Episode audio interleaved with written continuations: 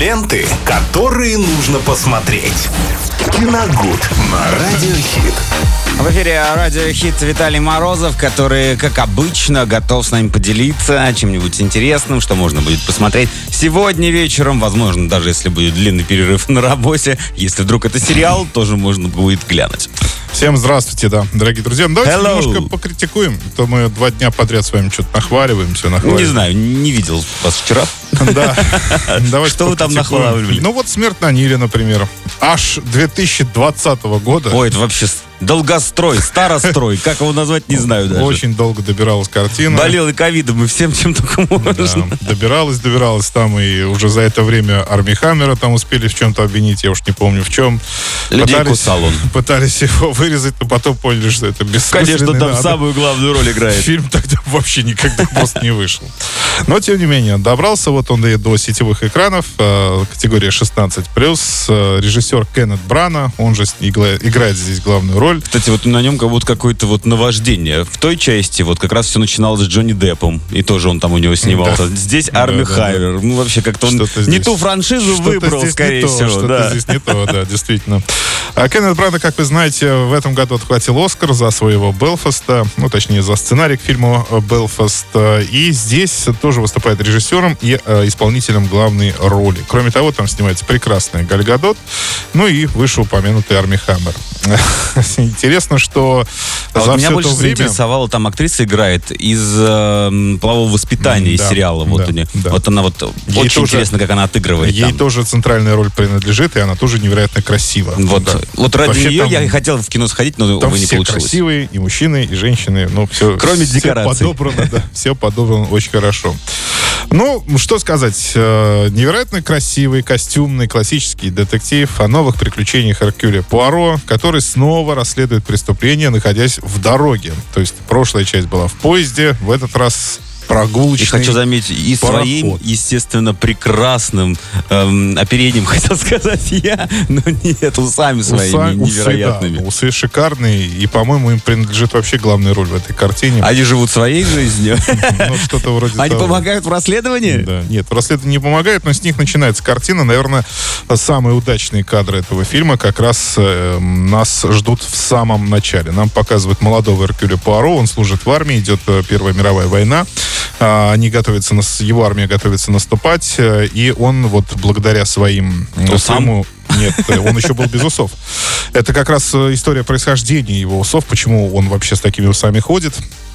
Вот, он там безусый и совсем юнец, ну, молодой э, эм, человек, и благодаря своей интуиции он спасает свой отряд э, от ловушки.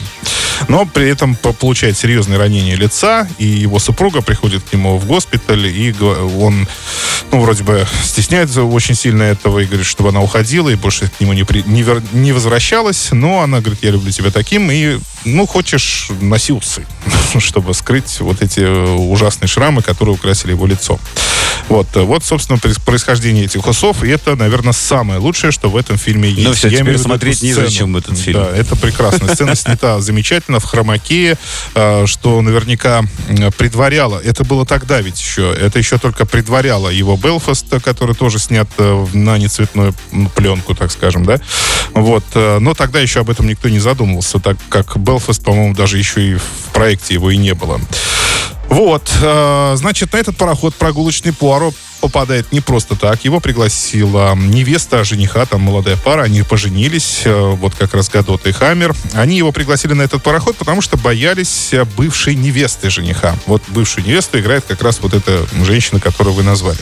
Что же она там её не- черная вдова, что же ее не бояться так? Да, но они боялись, что она, она была одержима этим мужчиной молодым, была в него очень влюблена, и, собственно, их все время преследовала. Ну и- Но дело в том, что Галь Гадот увела жениха у этой девушки. Ну, понятно, что там все непросто. Просто ощущение того, что тут Эркюль Пуаро не детектив, а какой-то наемный бодигард. Ну, что-то вроде похожего, да. Но Он просто следил за обстановкой. Он уже не в том возрасте, чтобы быть телохранителем, но он, он следил за обстановкой, потому что действительно супружеская пара опасалась каких-то, ну, Проказниц. Про- Не проказница, а козней, да? Козней. Козней со Ну, стороны. сразу же напоминает э, достать ножи. Да, что-то вроде того. Он сидел и Ну, смотрел. Это классика, да, это классический Уилл Смит. детектив. Э, Конечно, преступление все-таки случится, и теперь Пуаро нужно его раскрыть, потому что к жертве, э, плюс ко всему, плюс к своим профессиональным обязанностям, он еще и испытывал просто отеческую симпатию. То есть ему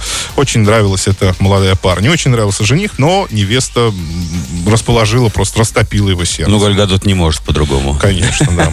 В общем, это такой ностальгический фильм-детектив, по которому уже давно, на самом деле, все успели соскучиться многие зрители. Если честно, я смотрел с большим удовольствием, потому что порядком устал от постоянных рефлексий сценаристов и режиссеров менять все по ходу дела, по ходу картины.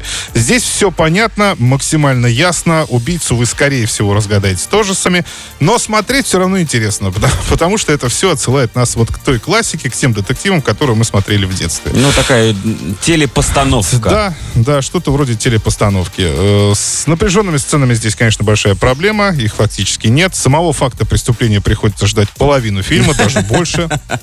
Э, И таким образом на раскрытие этого преступления у режиссера Браны вообще времени не остается. Он делает это очень быстро, скоротечно.